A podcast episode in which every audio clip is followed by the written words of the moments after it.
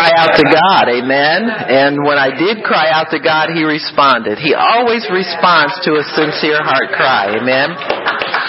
I always liken the way God, you know, if you read in the Word where God, it says God is attentive to the cries of his children. Amen.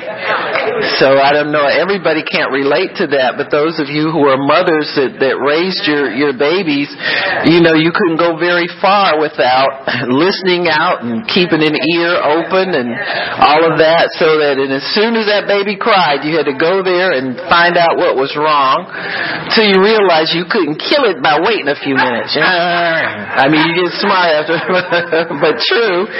But uh, God does respond, just like a nursing mother or a mother of a newborn would uh, attend to a, a, a cry. He hears our cry. He responds quickly and immediately to the, the least cry that we emit. And so that's the safety and security we have in God. He really, really, really responds to us quickly.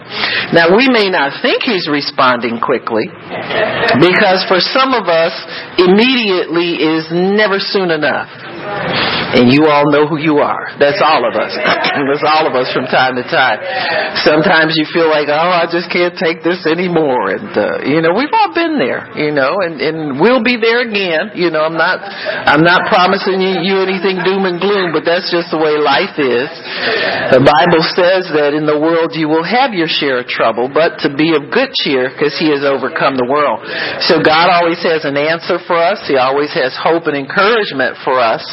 But He is attentive to our cries, you know, and, and this is something you have to accept about God. He's not sitting there watching you suffer just to see you suffer, you know, and see how much you can take or see how long He can ignore you.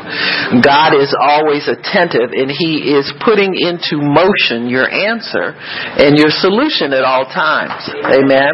He works all the time for us. That gives us an opportunity to rest and to rest in Him and to rest in the fact that He's already taken care of everything that's going on. When you have difficulties, it's no surprise to Him. He already knows, he has foreknowledge, he knows everything. He knows the end at the beginning. He knows how you're going to wind up before you even get started. And so in his, in his wisdom and in his love, he has made provision for every situation that comes up in your life. Now it might be new to you, but it's already known by him and he's already set in motion your answer. What he wants you to do is get it in gear and get in faith and start to act like you got a God who cares about you. Amen. Start to act like you know your daddy. Amen. You may not know your earthly daddy, but you know your your heavenly father. Amen. And so it's sometimes you know this life is like that. We don't have everything that we think we ought to have. I think I ought to be Donald Trump's wife. Filthy, nasty, dirty, lousy, rich. But you know and I know we ain't gonna go there, right? Amen. So anyway, but but that's just the way life is. We always have greater expectations than where we are, and that's a God thing. He gives you greater expectations than to stay where you are at all times. Why? Because He's got improvement planned for all of us. He's got great things planned for all of us, and so He has invested greatly in us because He has assigned certain things for us to accomplish while we're here on this earth. So don't forget about the assignment. It's not just for you to have everything that you want and consider the Holy Spirit as your personal little servant to bring you everything that you want. The Bible, even Jesus said, He says, Isn't your life more than food and clothing? Wow. You know, it, it, it just uh, speaks to how much you have grown beyond the level that you first met the Lord, what your life consists of. If your life consists of, of being the best Christian you know how to be and being obedient to God, then that's, that goes way beyond food and clothing. That taps into the realm of the eternal things. See, when you're invested in eternity and your focus is on eternity, it's not that the things of this earth aren't important. You know, I have to get up and, and put on nail polish and, and perfume and get dressed just like everybody else. You know, eternity doesn't mean that you go around looking like a bum and stinking all the time. Yeah, I said it. That's for those of you who are still trying to go to sleep on me. I wouldn't have to talk about bathing and not stinking if y'all would stay awake. Stay awake. You. But you know what I'm saying. You can you can try to make it like you're real heavenly minded and and think you don't care about the things of this earth, but let somebody talk about what they just got for free somewhere and you write that phone number down and try to get up on in there. So don't play me, okay? But there is a, a difference between your life consisting of that. So your life has to consist of more than what you can't take with you when you leave here. Uh-huh. You came in here with nothing on and you will leave out with, well, they might put some little clothes on you in that funeral home or something like that. And, and just, uh, as a, an aside, when y'all lay me out, just don't let them put them little funeral garbs on me. Get me something decent. Somebody go shopping for me. You understand? And get my nails done, please. And don't put no jewelry in there with me. Don't play that. Huh? That's already assigned anyway. You know, grave robbers at the funeral home, they be that took all that stuff. Don't get all over in there like that. Well, she would have wanted that. No, God's got better jewelry for me when I get up there to heaven. So I got lots of bling waiting on me when I get up there. Praise the Lord. Amen. But anyway, While we turn to Romans 12, we're going to talk about how God helps us to cl- complete our assignment here on the earth. And it all has to do with faith. Faith is the greatest investment God ever makes in us. Um, it's the greatest investment. Romans 12, I want to go to verse 3, but I'm going to start with 1. He says, I beseech you, brethren, in other words, I'm pleading with you by the mercies of God that you present your bodies a living sacrifice, holy, not just in your flesh, running around doing stuff you think is important and calling it God holy, acceptable unto God, which is your reasonable service. In other words, you ain't doing no big thing by presenting your body as a living sacrifice. Jesus presented his body as a living sacrifice for all, and he died. We get to live every day. So God is just telling us every day, consider your life not your own. Offer it up to the Lord. Offer up everything that you have to the Lord. And that's just reasonable considering all that He's done for you. Even if you haven't tapped into most of it, He's done it already.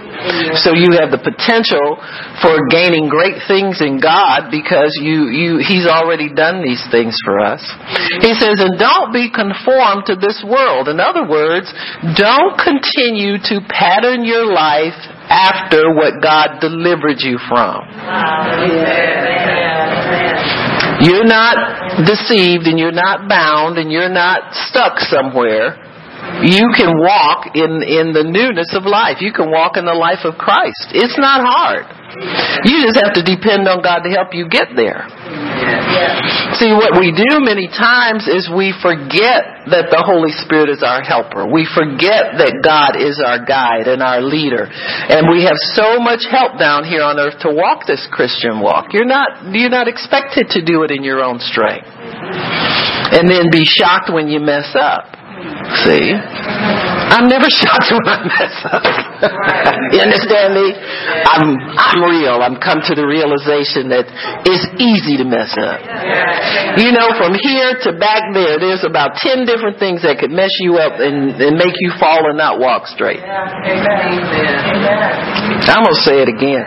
Because you know what we do? Oftentimes God saves us, we appreciate it, and all of a sudden we start to look around at other people and see what they're doing in God and start to think, well, well, they're so much stronger than I am. I wish I could do this. You get your eyes off the things of God and start comparing yourself with other people. Huh? And then pretty soon, the, the people that you think uh, understand more about God than you do, they discourage you, so you go find some scuzzballs, dirt bags that don't live right. You feel comfortable there. Well, quit doing that. Hey, quit, quit doing that and start living for God. I don't care how nervous somebody makes me feel spiritually speaking. If they have something they can impart to me, I'm just going to have to be nervous until I get over it. You understand what I'm saying?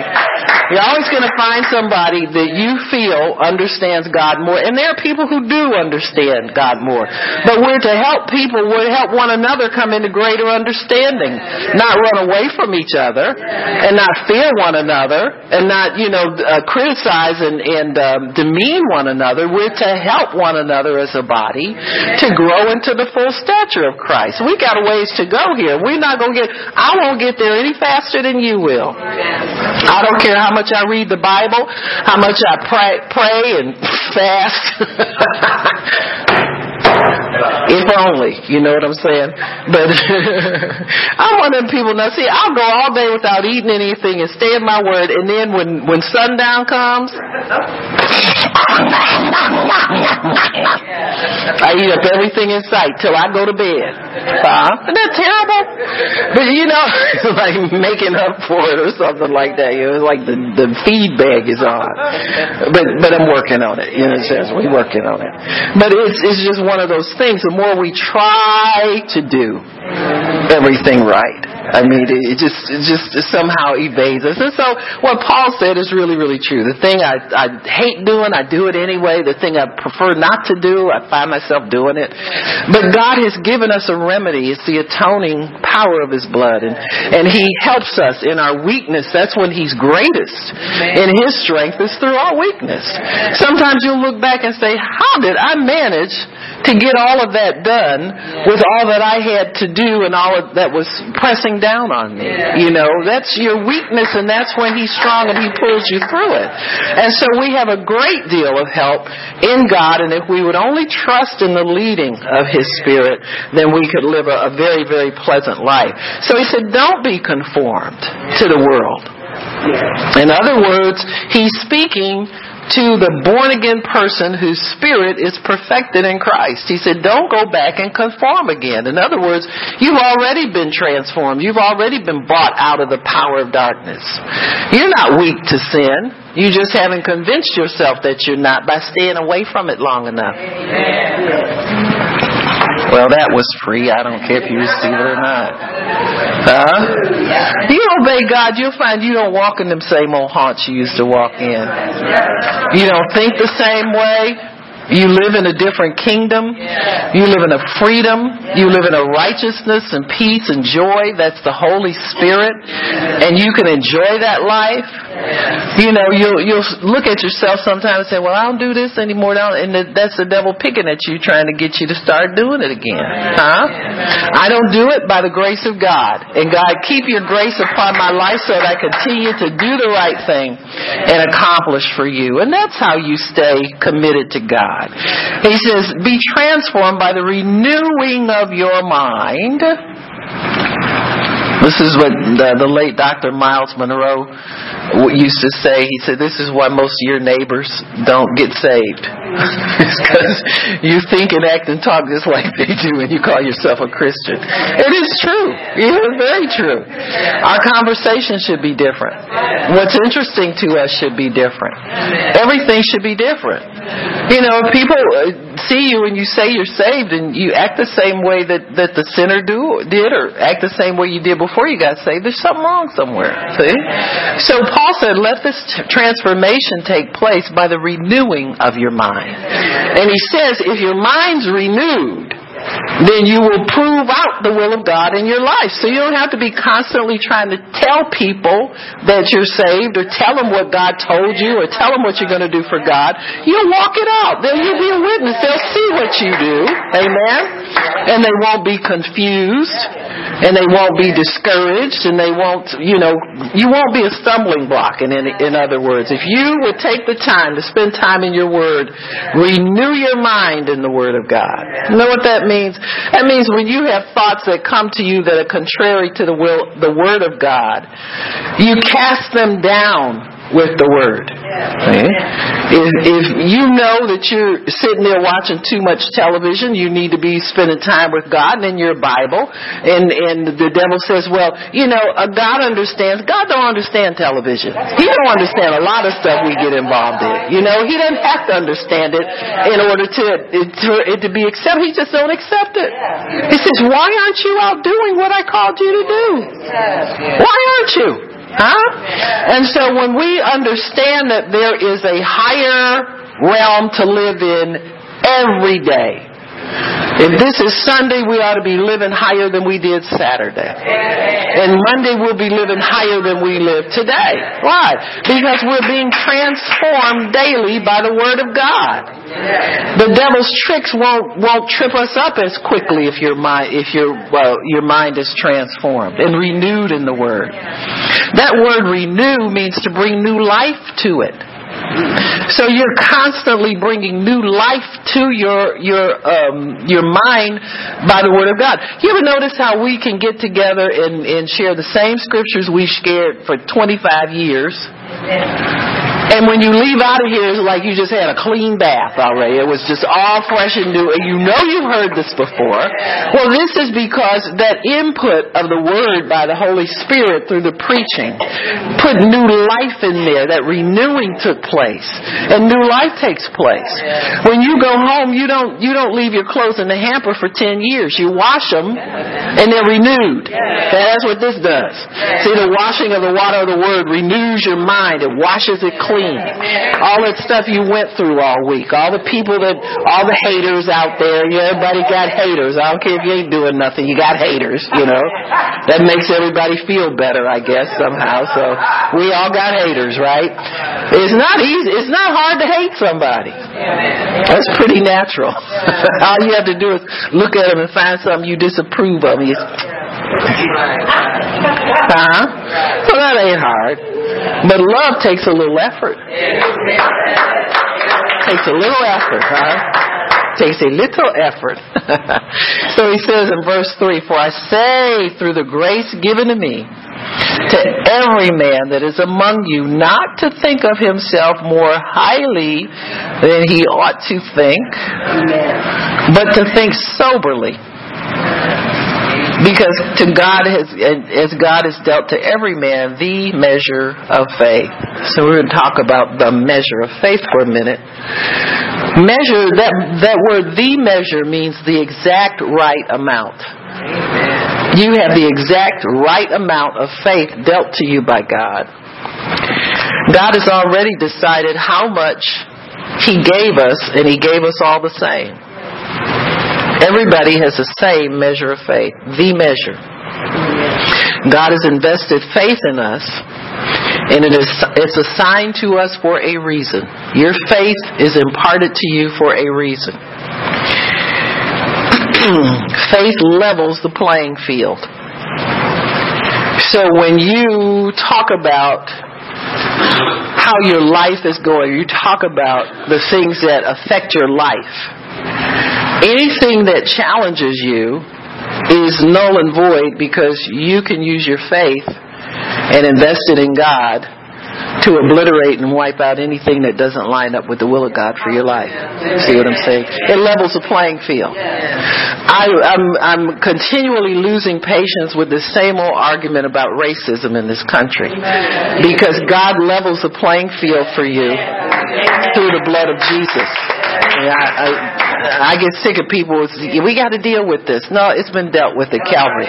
You go and get yourself really saved. You know what I'm saying? Go get yourself really saved. It won't be an issue for you anymore. You got me? Because in heaven there won't be a white section or a black section, or it'll only be a God section. And all the devils in hell that have perpetrated all this nonsense forever won't even be there. You understand what I'm saying? They won't be in heaven. And see, if we had an ounce of understanding of God that our ancestors had, that were in slavery, we this would we know that you can overcome this stuff because they're the ones who really paid the price for us. Just by enduring and continue to have a family and continue to want to live, they're the real overcomers, and those people have been long gone to their heavenly reward. And so we can't pick up issues as problems anymore. It's like people say to me, uh, well, they don't like women preachers. I don't even have an answer for them because that's not my issue. You understand what I'm saying? Because I'm going to preach no matter what, and I don't, I'm going to preach if I have to preach to my uh, wallpaper and preach to the kitchen sink. You know, if I'm a preacher, I'm a preacher. I'll be a preaching in heaven too. You understand what I'm saying?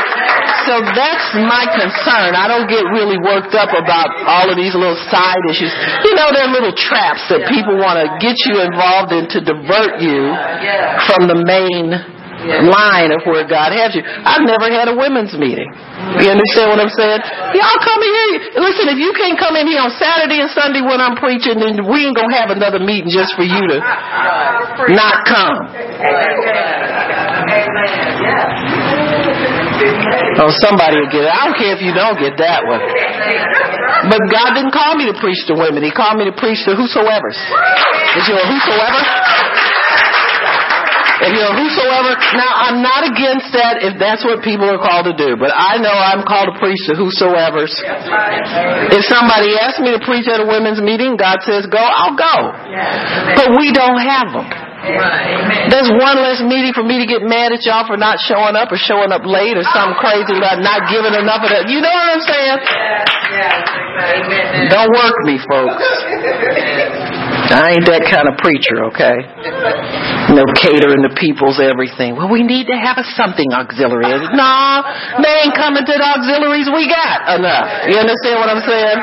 When y'all start walking on water, then we'll add some extra stuff. But until then, we just keep working on this, alright?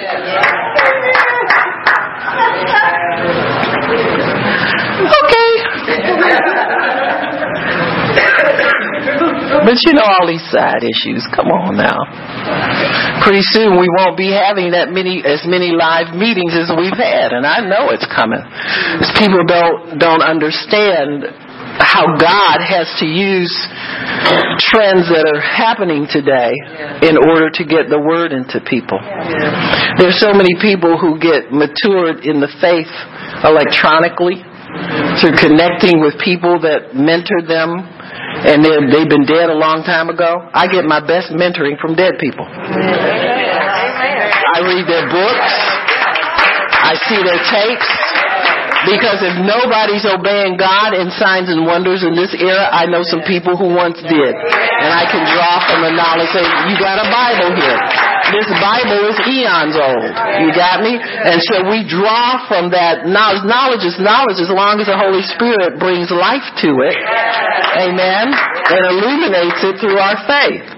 So we can quit all the fancy schmancy rigmarole things that we do, the shenanigans we go through, to try and, and make it seem like that's our purpose here in the earth. Your purpose is to do the will of God every single day. And He's not called His people to get involved in these side issues of color and texture and what's hot, what's not, who's in, who's not in, all this political stuff people get. He's not called us to do that. He's called us to preach the simple message of Jesus Christ, Him crucified and resurrected to eternally save humanity. Anything eternal He's called us to, but these temporal things that the devil wants to get us involved in, it ain't shaking, okay, as far as God's concerned. So He'll raise up people when He wants to get, when God gets involved in something, it's dealt with. You understand me? It, it gets done and it gets over with. And after it's over, then God's ready to move on to something else. He is involved involved in eradicating racism, but he's not doing it through pointing fingers and breaking windows and burning up stuff. That's not God. The devil comes to steal, kill, and destroy. You know, you'll have people say, well, what about righteous anger? That ain't it. Righteous anger is throwing the devil in hell. Well, the rest of y'all keep going to sleep if you want to, okay? I got something to wake you up.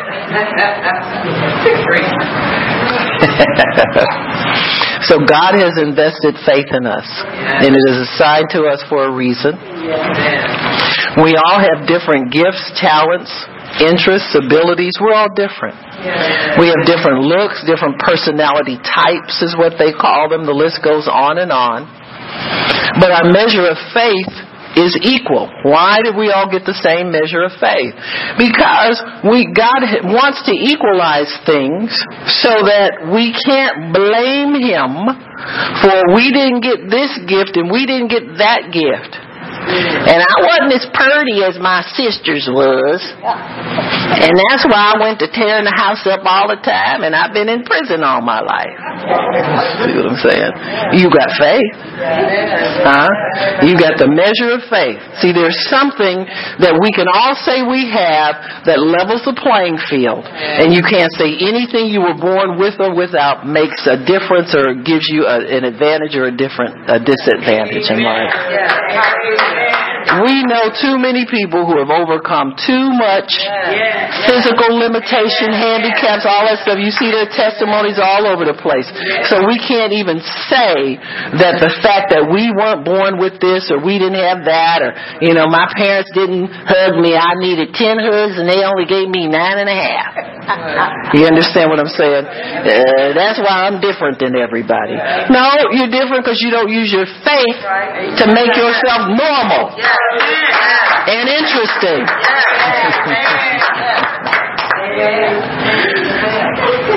Uninteresting people are easy to ignore.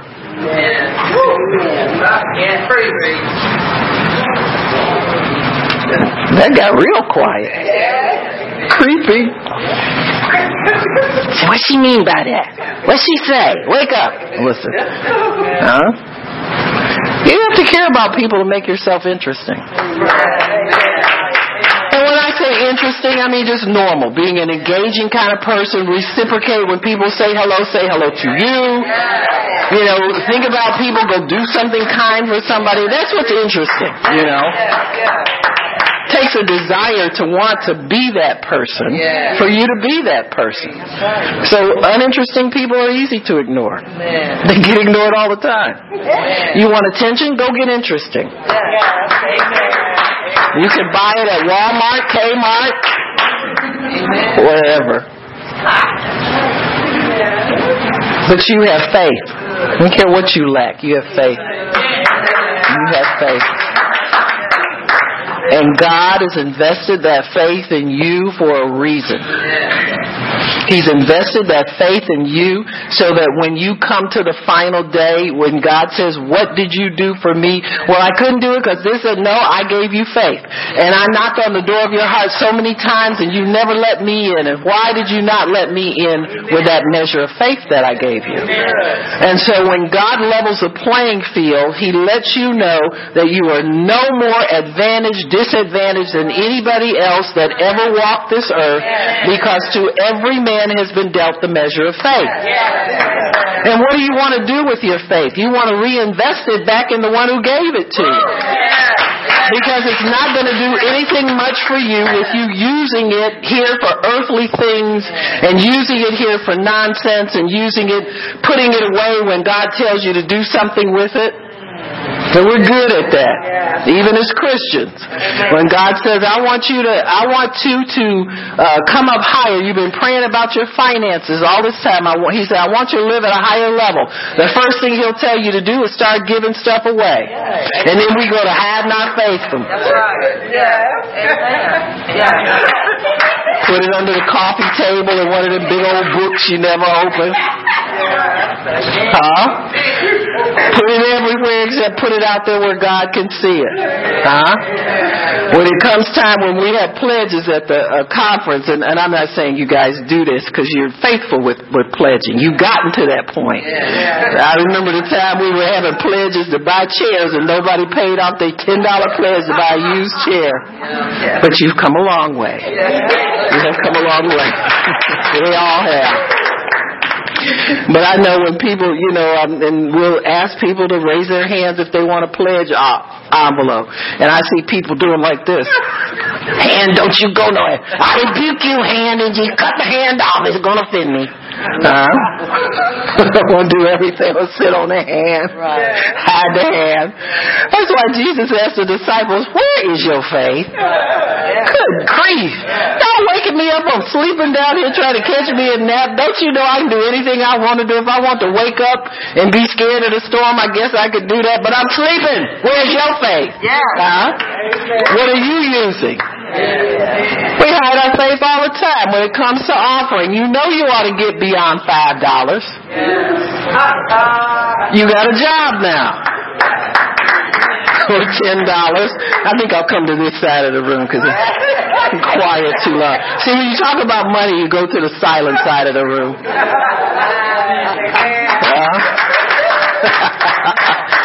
now everybody putting their head down like they're writing. See. I'm writing, don't disturb me. I'm hanging on every word. But you know what I'm talking about. God's been telling you forever, I want to give you a better job, I want to give you a better this, better that. Some of y'all got expert at cheating. You know, we'll we'll say things like, you know, somebody give a testimony. Well, I wanted a raise, I wanted a uh, promotion, so God told me to tithe like I would, I tithe the amount that I would be getting in my new position. They do that till they get it and then go back to nickel and dime You know what? You can't help some people. Now you're back to cheating on your tithe again. My goodness. It's got real quiet. but you know what we do? We get excited about money. Yes. Yes. Like it's like we're not never going to have much. See, if you treat it like you're never going to have much, you will never have much. See, if you if you treat it like you've got a lot already, you will have a lot at some point.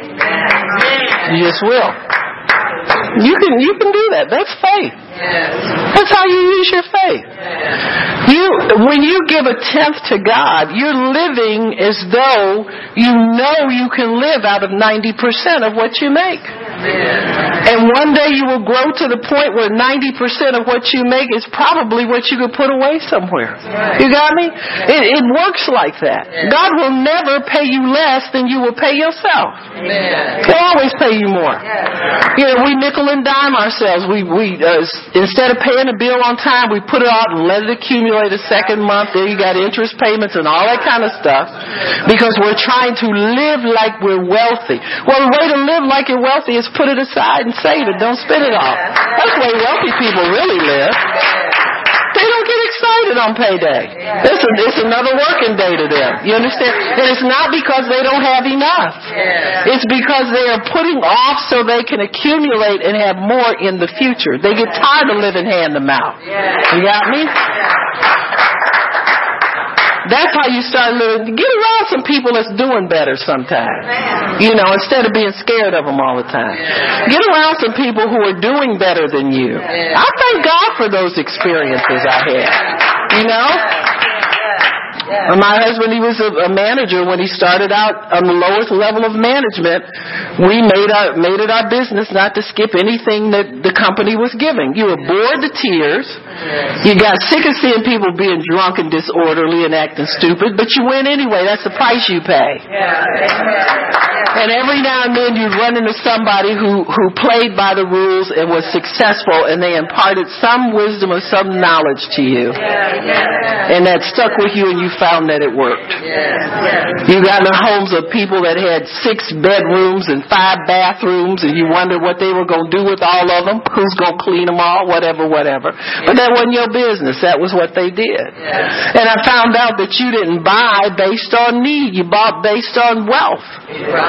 If you if your income says you reinvest in a more expensive home, that's what you do. And then when you get ready to downsize for practical reasons, you got that money invested in real estate. My goodness, where could you invest it better? And so we found out you didn't get room just because you needed a certain amount of room. You understand what I'm saying? Some of these people were retirement age. It was just two of them anymore. Their kids were grown and they would have these huge mansions. Why? That's where the money is, It's in your real estate. You keep it tied up in your property until it's time for you to cash it out out, and then you can live off it or give it to your children. Let them have it when you're grown.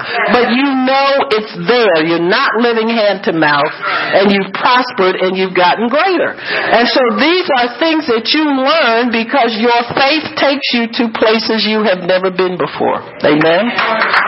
Your faith can take you to places you've never been before. And that's why God gives it to you. You can learn from anybody who's successful. You don't live their lifestyle. Amen. You live God's lifestyle that He's caused you to live. But these principles work for everybody. Amen. They work for everybody. So the measure of faith equalizes things. That way you can't say you have more of an advantage than I do because we all have the measure of faith. Faith is the engine that makes the rest of what God gives us usable. I'm going to say it again. Faith is the engine that makes the rest of our gifts and abilities usable. Nobody, your, your gift will be no blessing to the earth until you start letting God use your faith. You got to give your faith over to God. So nobody has an advantage over another person. We all begin on the same playing field as sinners in unbelief. And then we incline our ear to hear God's word. And little bit by little bit, He's able to win us over. And we start putting our faith in Him. So the faith God gives us must be invested back in God for any of your abilities to work well. Even your physical, you can be very, very healthy and very strong physically. You can be a bodybuilder. You can be all of that stuff. But if it gets to the point where your your body starts to break down, you have an accident or something like that, faith is what's going to have to bring you back. See, and your faith must be invested in God for it to pay off. It has to be invested in eternal things. Putting faith in God causes our gifts and abilities to work as God intended, flawlessly. So when you invest your faith in God, if you if you have uh, skills, writing skills, they're flawless. If you unless you just you know get lazy and don't put in any effort, you know you don't put the effort in that God tells you to, and it's faith effort. It's it's allowing Him to cause your words to flow, to cause your mind to be creative. All of those things, they work flawlessly because you put faith in God and you trust Him to cause those things to work. And so when we start getting revelation and understanding from God, those things come through our spirit man, but they're demonstrated through whatever abilities, gifts, and talents God gives you in the earth. That's why when you see people who excel, you ever notice that uh, children who are smart, I mean intellectually smart, if they're not groomed and, and uh, encouraged in the right way, you know, to keep the smart where God can use it and keep it in a, a position where it benefits them and humanity, they'll start to get the, the reputation of being a smart aleck. Yeah. And it's because it's because nobody around them understands how to get the max out of that kid's gift. You understand? Now there are people in the world who are very smart like this. They'll see a kid get up on skates and they'll call him an expert skater and that kid can no more skate than anybody but they take them all in lessons. They get up every morning, they'll pay for tutors and all this kind of stuff. They're trying to max out what little they see of a gifting in that child. You understand? They're smart people to a degree, but sometimes they can overwork that kid, especially if the kid has no interest. If you don't know how to motivate a child internally, how to encourage them in things and, and allow them to work these things through, allow them to make a few mistakes and get up and keep going again, all that kind of stuff, if you don't understand how to, to train and teach and coach people, then that gift that that child had will lie dormant all their life because nobody breathed any life into it.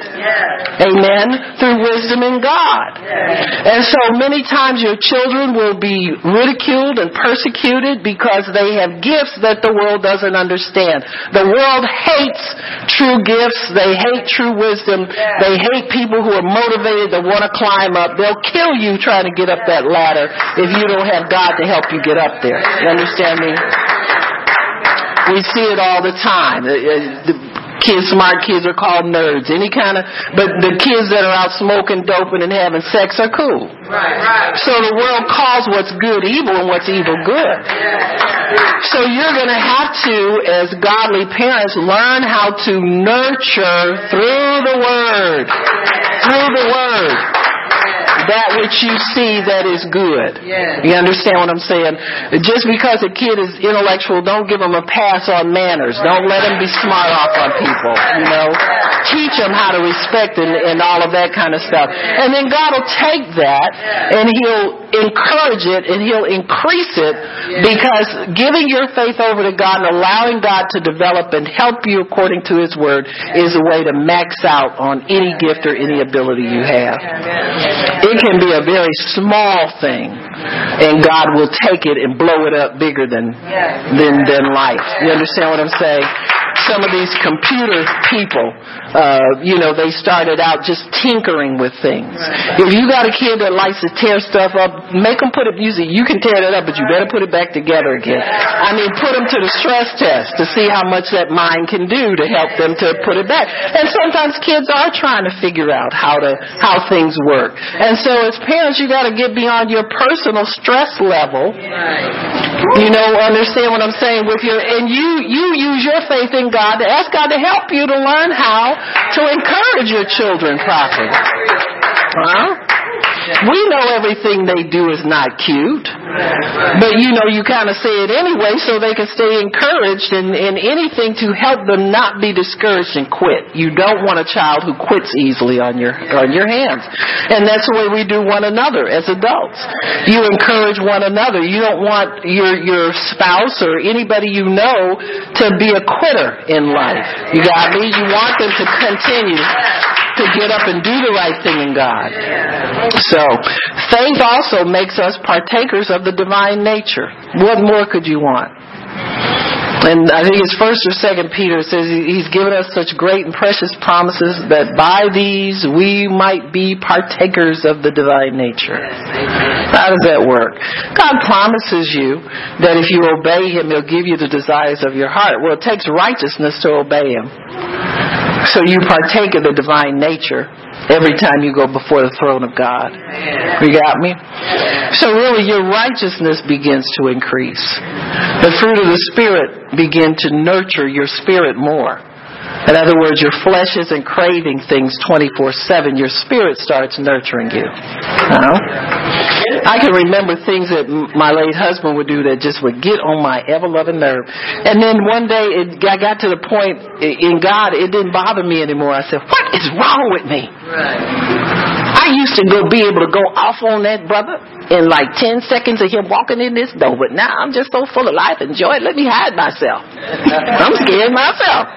He's not gonna know who this wife is that's greeting him at the door. Let me let me let me correct myself, restrain myself.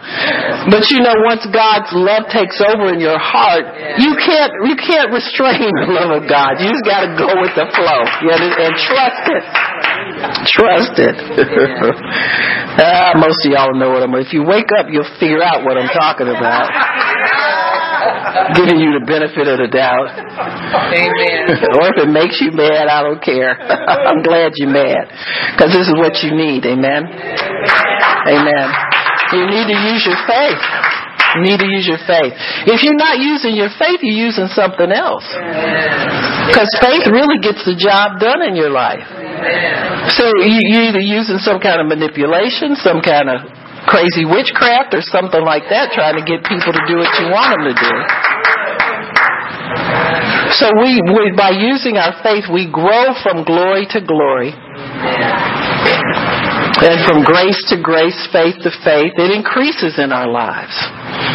And what you're able to perform through your faith increases as well. What you're able to perform through your faith increases as you use your faith. So you can say faith is like spiritual muscle.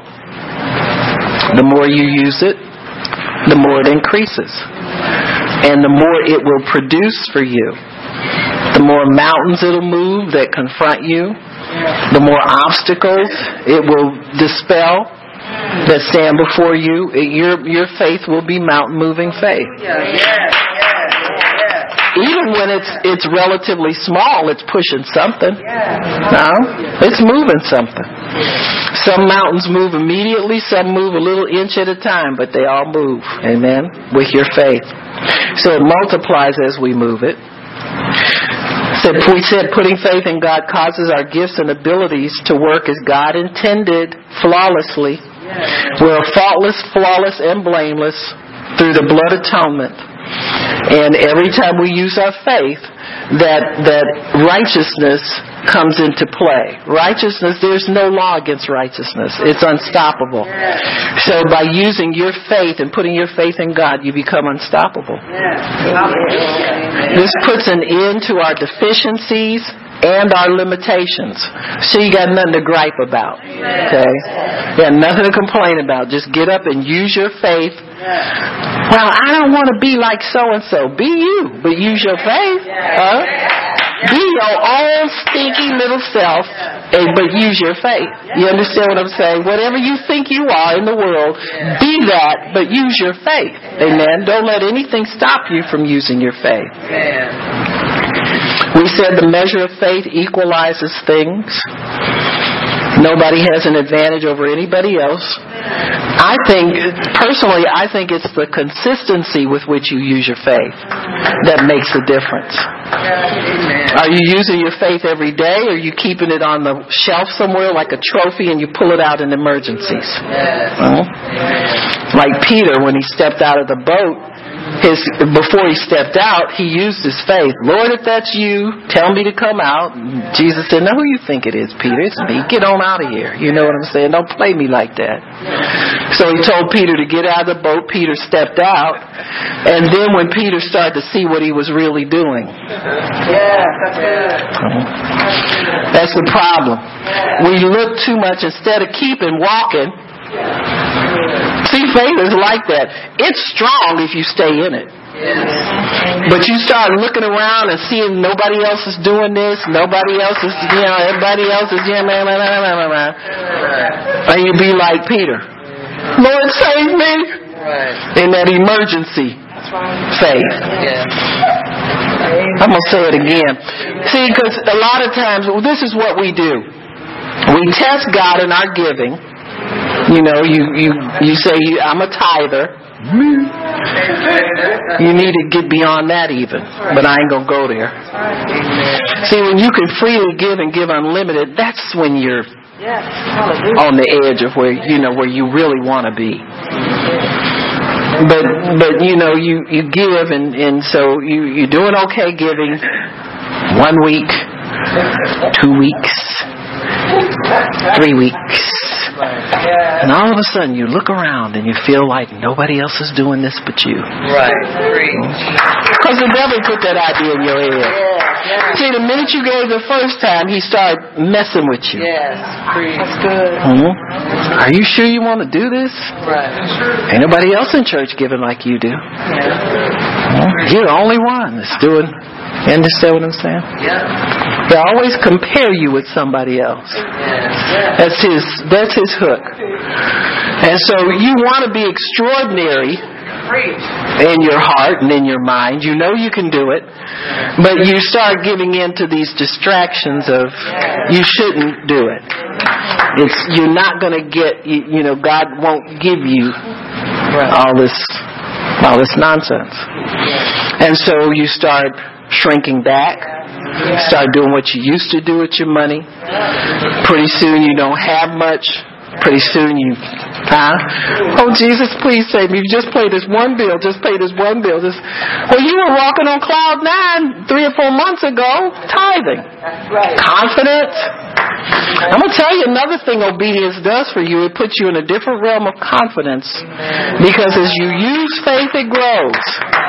If you're being obedient with your finances, you get more confident in God if you're consistent. You keep shrinking back, you go right back to square one. Huh? Starting all over again. Lord, please pay this bill for me. If you just get me out of debt this time, I won't never do this no more. Amen.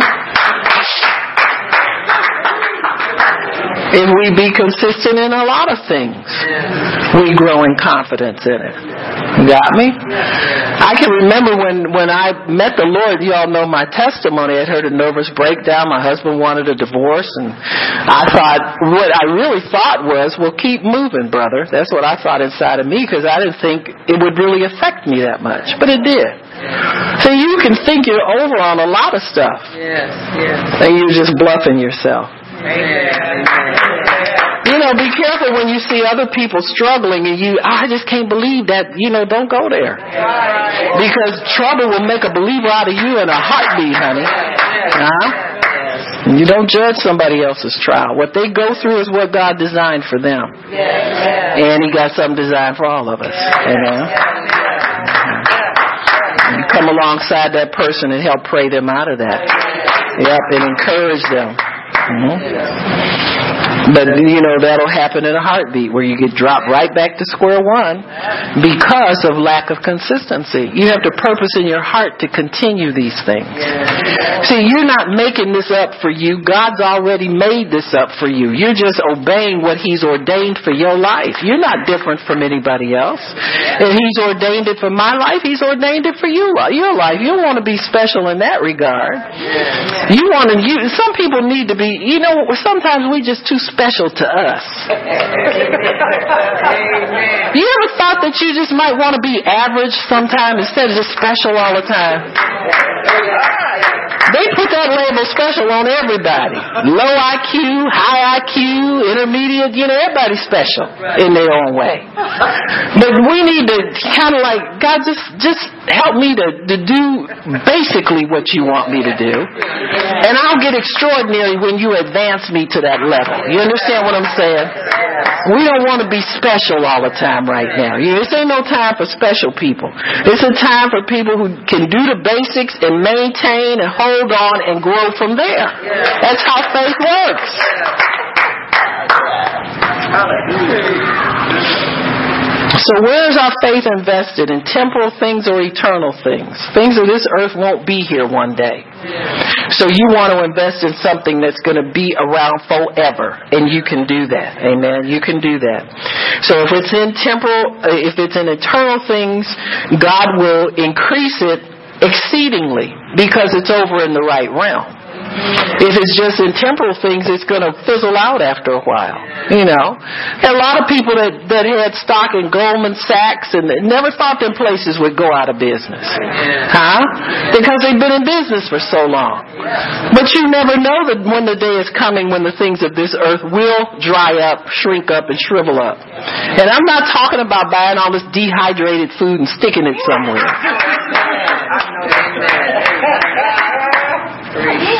God can. I mean, he had he had bread grow on on bushes for the nation of Israel.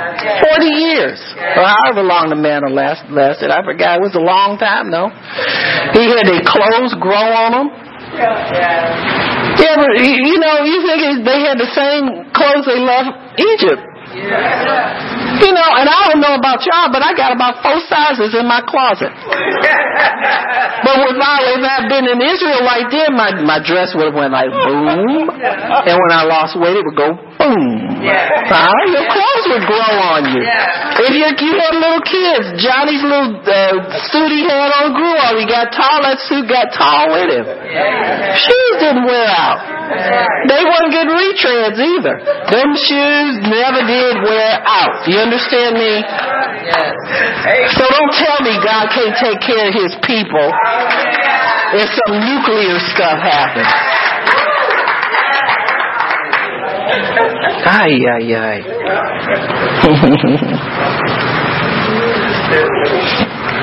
so where do we put our measure of faith? Well, we're perplexed sometimes when we see people who are likable, gifted, kind, all the right stuff, and never really do anything with it. Uh, you look at people sometimes, if you study them long enough, you'll find a gift there. You think, why doesn't this person do more? Uh, there's lack of faith.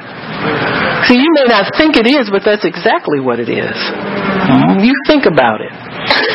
If that person would put their confidence in God, that thing would grow if they took, stepped out in faith every time God opened the door for them to use that, that thing would grow. If they allowed God to teach them how to perfect it, that thing would grow. That ability would grow. But people shrink back for lack of faith, and they don't think lack of faith is their problem. I'm going to tell you that. They don't think lack of faith is their problem. People are more religious than they think they are. They talk a good game. They go through the motions. They, you know, in church all the time. They just right up there doing what what it looks like they're supposed to be doing, but there's no faith involved in it because the fruit of faith is never evident. Alright? They don't grow, they don't mature, they lack certain things in life because faith is missing in the things that they do. And they burn out quickly. You know, they'll they'll start something and, and all of a sudden nobody liked me and it fizzled out and that's why that happened. That's not why that happened, it's lack of faith. You gotta have faith to get up every day and put your shoes on right and go out and, and do your eight hours. It takes faith to do that. You don't do that on your your own strength. You don't do any. It takes faith to start college and complete four years. Because there's so many people that drop out and they think that oh he's smart and he honey it's a lot of smart people sitting up there on death row, huh? Because they didn't use their faith to do anything good with their lives. See, you're, when they get involved, the faith pulls back, and they try to go in in their own strength and own ability and fail miserably because it will not work without God energizing your faith. It won't be successful. And so people really try to prove that to be wrong, but it's right every single time. Amen. So lack of faith is really what is not lack of ability. God's given everybody talents. You can you can take anything that you do and flip it into a million dollars. Huh? Some people just talk a good game. That one guy that uh, Montaldo, what Montaldo? Yeah, um, Armando. Yeah. You ever hear him talk? He can talk you into and out of it. it that's his gift. It's not money. It's not ability. He can just talk his way in and out. He convinces people to work for him. He convinces them that it's the best thing in the world. They'll, they'll reduce their price just to work for him. Are you kidding me? That's his gift. He works it into millions and billions of dollars. Right now, he's probably not even flipping houses. He's doing seminars. Why? Because that's his gift, honey. He used it in the flipping business, but that gift is still there. That gift is the most prominent thing he's got going for him. And so we have to understand that if we continue to use by faith, put it under God's authority. Feed yourself the Word of God every day. Believe the Word of God. Renew your mind so that you understand that God wants you to be blessed and prosperous and nothing can stop you and you, number one, are the one thing that cannot stop you now. You are your biggest obstacle. When you meet problems, do you withdraw your faith or do you advance? Do you allow God to increase that faith and advance further and further and keep meeting obstacles so that nothing stands in your way? Huh? Because that's all it is. This is a game the devil plays. Put, put roadblocks in your way. I'm going to see if this will stop them. Huh? And it works like clockwork on some people. Over and over and over again, they're stopped and stumped by this one thing. Huh? And God has given you faith so that you can blast through it. You just got to use it. So we quit using our faith many times to get us through these obstacles.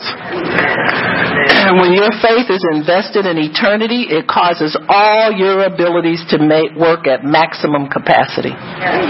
When you're not worried about what you're going to eat, what you're going to drink, what you're going to wear, your faith will work at maximum capacity. If you read the parable of the, of the sow, seed and the sower, one of the, the, the ways that the seed becomes unfruitful and the word doesn't prosper you is because the cares of this life and the deceitfulness of riches choke the word. Just like Instead of you making a faith confession and following up, it's you just choke on it. Huh? The devil crams that word right back down your throat again before you can get it out. And so the cares of this life. What am I going to? Well, suppose this doesn't work. Well, uh, you know, I don't make enough money at this job. I got to find something else. You understand what I'm saying? Wherever God puts you, work that. Huh? If God wants you to have more, He'll bring you more in that door. He'll bring you more in that very place where you are. Are you kidding me?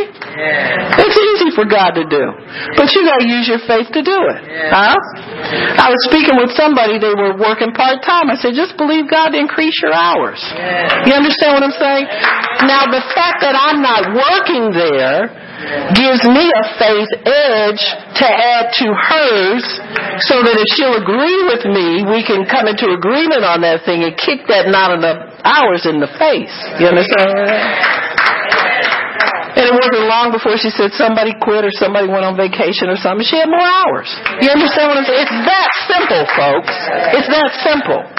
Why should you keep quitting a job and go looking for something better when God brings it? You are the blessing. You are blessed wherever you are. If you understand the blessing is on you and not someplace outside of you, you'll get there. But we keep looking for better things someplace else because we don't use our faith to put it in, put us in the place of blessing.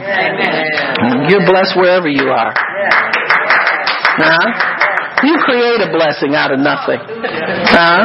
You can. You create a blessing out of nothing if you use your faith. All you got to do is say, God, I need more money. If he tells you, if he opens a door elsewhere, that's fine. But don't always look for it to be outside. So there's something warped about that if you're a believer. It's never on me. It's never in me. I'm never blessed where I am. It's always someplace else. I gotta move. I gotta go. Wow, amen. Amen. So when it comes to receiving, faith makes us full throttle. In other words, all the way down. Isn't that right, Ray? Where's Ray? That's right. We full throttle with our faith. Boom, down to the floor. Uh, I've seen them things. I've seen that on the.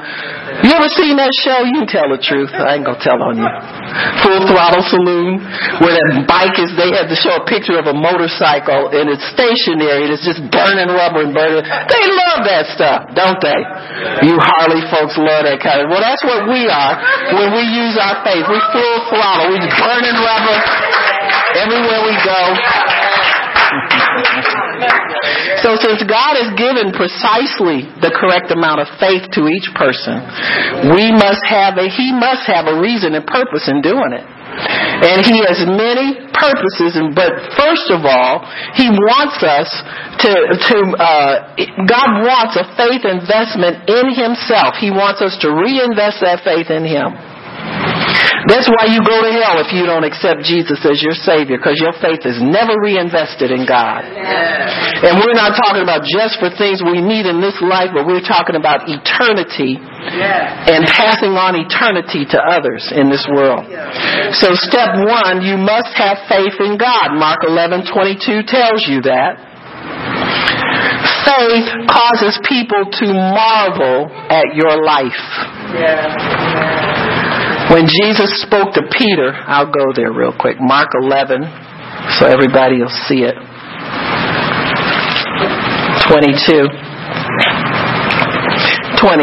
In the morning as they passed by, they saw the fig tree dried up from the roots. Phew! The devil, you are a liar. And you did lie too. When I come back in here, you ain't coming back this way. And in the morning as they passed by, they saw the fig tree dried up from the roots. And Peter, calling to remembrance, said to him, Master, and he's all excited, Ooh, remember that fig tree? You it's dead already. And Jesus said, just have faith in God, okay? Peter, don't, don't work me again with all your excitement. They're religious people always excited about something. They stay in the flesh. He said, have faith in God. In other words, I invested my faith in God the Father. The only thing I do is what He tells me to do. So He's the one responsible for this tree withering up. Amen? And if you, Peter, will invest your faith in God, you will say to the mountain, be removed, be cast into the sea. And if you don't doubt in your heart, what's in your heart? Huh? What's in your heart? That's what you got to have. You got to have that word in your heart. Now your head will tell you all kinds of things. You just let them thoughts pass right through and hold on to what's in your heart. No, Lord, this is a promise from you, and I want to see this come to pass. And I believe that you can do this with my faith. And I'm investing my faith in you and your kingdom, God. What you tell me to do, I will do. Now, many times people want to pray, they think in faith and go do what they want to do in the rest of the world. You understand what I'm saying with the rest of your life? It's, uh, keep this prayer. I, I, I got to see this happen. I got to see this happen. You know, I see people all the time asking for prayer for this and that, and and uh, you know, you can tell that they dump that responsibility over on other people. Well, if your faith doesn't stay connected into that answer, how would you know when that answer? God has to talk to you and tell you, go here, don't go there, because this is where your the response to your answer is. Sometimes you may think you're on totally the wrong road and it's not connected at all to what you prayed for. But if you know, get a witness in your spirit that you know God is leading you this way, this is where the, the result is going to come for you. And so you've got to stay engaged in your spirit in faith to God to even know the right way to go and how to follow Him. Amen. You understand what I'm saying? Many times it's like when uh, um, this lady that showed up, Mama June, the one that showed up out of nowhere. I had already had something prepared to minister. I wasn't feeling that great about it, but that ain't new. See? Knowing in your heart is what God told you to do, but you doubt in your mind. See, your mind will judge anything. Huh? And so uh, when when she called me, Nola called me and said, "Oh, this lady called, and she's you know Nola's excited about it." So I take that as a witness. You know, people work with people and they're spiritual; they understand these things. So she thought she was legit. So I said, "Stay on, sister, stay on." And it worked out that it was a divine appointment from God, but it came and interrupted what I, the great goddess of he and she and everybody was going to say with my greatness. You understand what I'm saying? You get real stupid real quick and turn people off and turn down open doors and opportunities because you're in your head judging what's your heart. And see, God has been preparing us for doing things more for Him. We've been praying for more on a greater scale and all this kind of stuff, trying to stay obedient to God. But if I don't stay engaged, have my faith engaged in that request at all times, there's an open door over here and it looks like trouble to me. You see? Because we, we gotta have our normal routine. We always have a, a, teaching in the afternoon and a teaching in the morning, and we can't break our religious routine, you know. It works fine most of the time, but there may come a time when God says, I'm in charge of this place. Let me do something. Let me do what I want to do. You understand what I'm saying? Do it differently. It's the same way with your prayers. If you don't stay engaged in what God has planted in your heart, your answer can be coming but you will not recognize it as the answer. You'll kick it out because it doesn't conform to what this thing up here, your carnality tells you is God. There have been times where, where I know God has spoken to people of certain things and something similar came into their view and they said, well, um, this isn't for me. God has, I told God what I want and I believe He's going to bring that. If it never comes, you missed your opportunity for a blessing. Yes, yes, yes. yes. For some people, it is precisely like that. And that is the way God's working it out for them. But you have to be careful with things like that. Because everything can look like a blessing to you on the outside, but it may not be what God has prescribed for you. And so we have to be cautious when we use our faith. We have to make sure that we go by the inner witness and go by the relationship you know you have with God. And that relationship increases as you walk with God. You can accept God speaking to you this way. You can accept Him speaking to you that way. There was a time I didn't listen to people who said they were prophets. I just didn't have anything to do with them because they were in the prophetic movement was in that stage where everybody thought they heard from God, and I didn't want them talking to me, you know, all their little ideas. But God recently has shown me that there are people who have matured to the level where they can speak things to you. You understand what I'm saying? So you can be open for people speaking things. Not everybody. Now, don't everybody come up and tell me they know the toothpaste I want to use tomorrow. Come on now. But you understand what I'm saying. It, it, it's, it grows so that you can, you can open the door now for God to speak to you in a different way. And so you'll find these things as, as you grow and as others grow in God, He can help you in so many different ways. But you must have your faith totally invested in God to please Him. You can't use natural faith, some, and use God's faith, some. You can't mix it up. He hates mingled seed. Huh? He hates that. Oh, it's an abomination to Israel. It's an abomination now. So God wants a faith investment from us because He expects us to use, He expects to use us for His kingdom while we're here on earth. That's number one reason. He has an assignment and expectations for our faith to be used for certain duties, tasks, and activities while we are here on earth. You can only use it down here. Why are you not using it? Why you put it away most of the time and hide it from God? First step in that process, number John 10:10, 10, 10, you must be born again.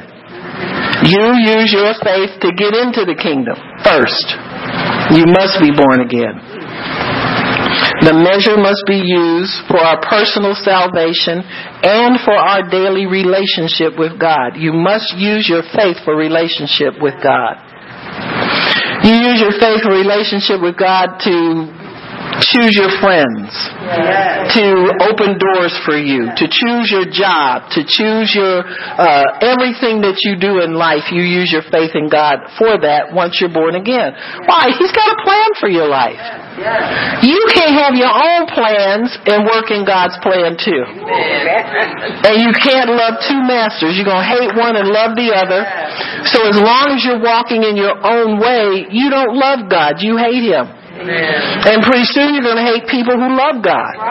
When people disappear, backsliders. Because they're trying to work there because they don't have faith. Listen, what everybody thinks is if they ask God to do something, it's going to take too long. You're going to be too old to enjoy it. So and so is going to expire, or they're going to leave your life because they don't want to wait for God and don't want to serve God like you do. You know, that's that's always the thing. Yes. You know, I mean, people you ain't got no business with anyway. Right. You understand what I'm saying? Just let them keep going. Yes. Well, God has something better for you. I can't promise you that. That's right. Mm-hmm. But I can promise you this: you'll please God, yes. and you'll get the things that God has that are pleasing to you. Huh?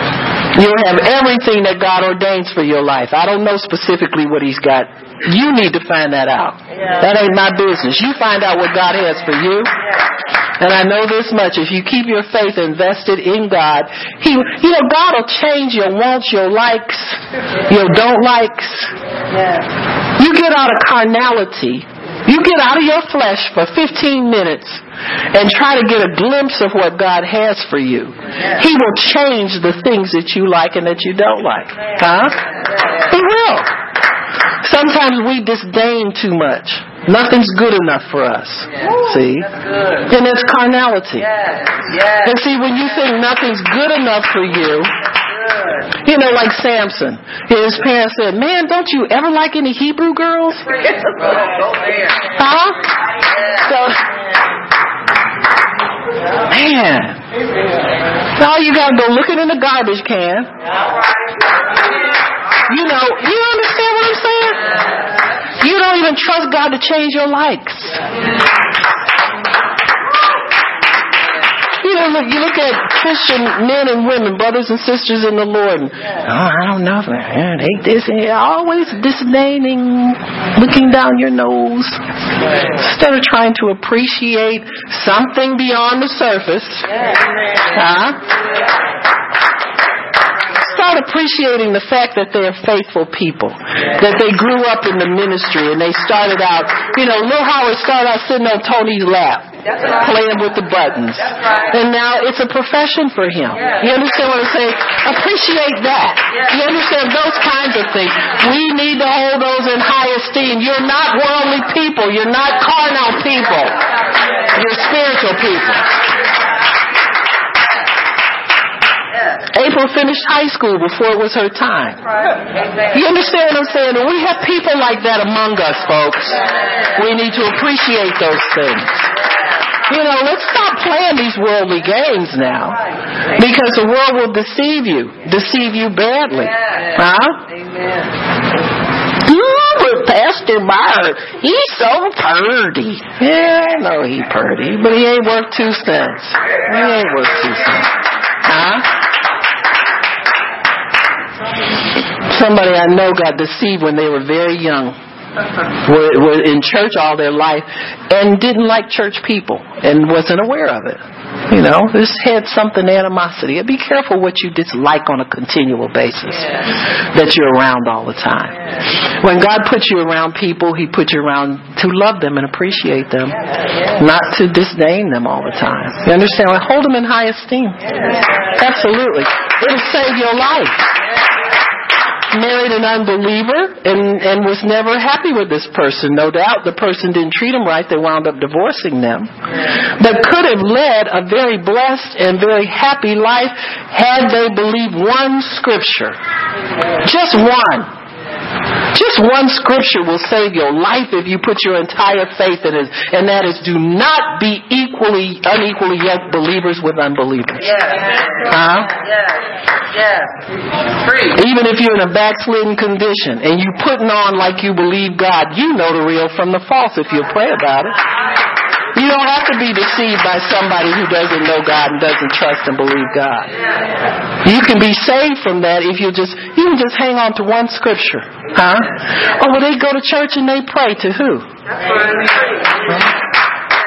We pray together all the time to who and what are you praying about? Huh? Jessica Simpson, I think it was her, she said she was living with a man that said they prayed every night. P. Diddy does too. Got women in and out of bed praying, said praying every night.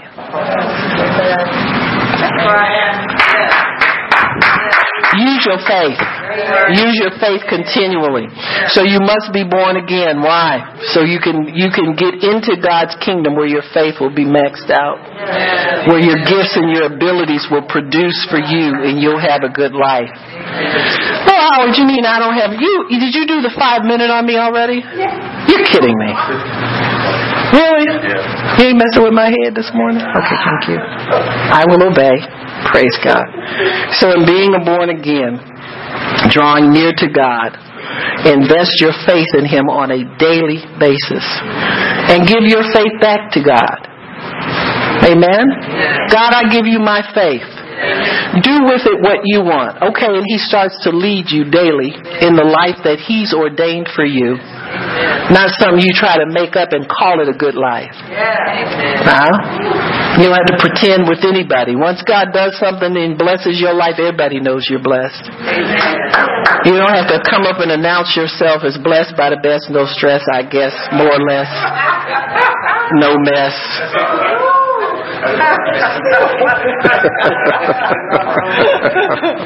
I'm Wes. I ain't in this mess. Drawing near is investing your faith back to God.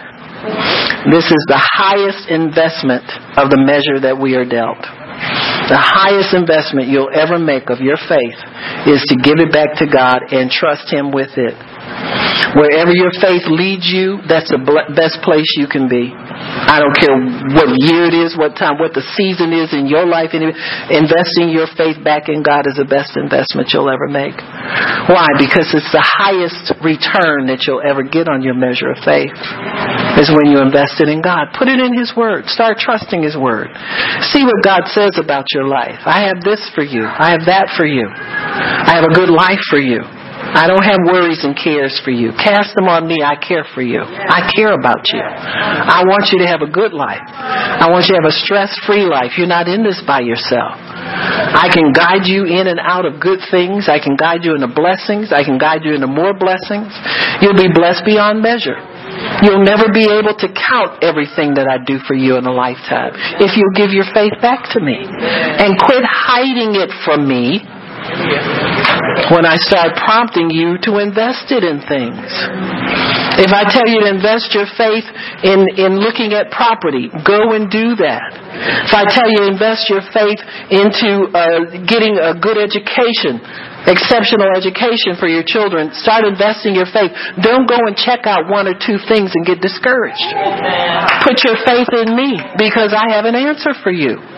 Don't withdraw your faith out of a situation because it looks impossible to you. I know how to make it possible. You see? And so if we'll continue on this line and allow God to direct our faith in the places where He knows it will prosper and benefit us, we are on the road to maximizing our faith and completing our assignment that He has made for us. When we put our faith in God, our talents, gifts, and abilities operate maximally. Some days you may feel like you don't even want to get out of bed, but your faith, if you will keep your faith in God, it's operating at the maximum. Huh? You might feel like a, a slug or feel like nobody loves you or whatever, but put your faith in God that day. Say, God, my faith is in you.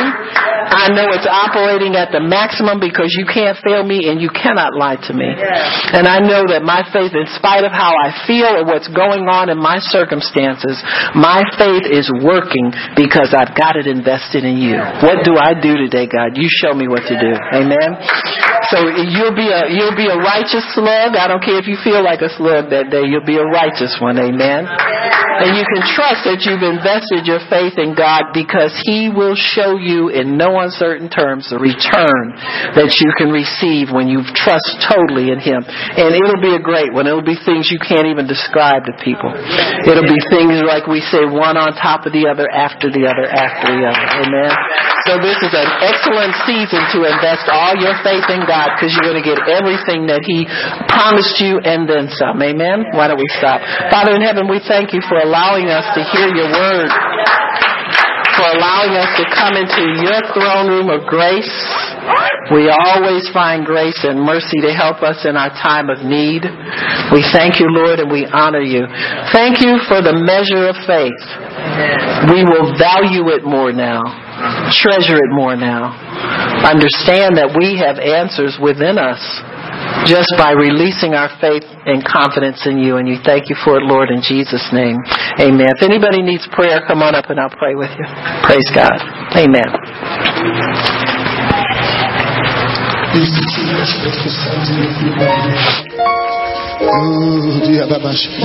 Oh.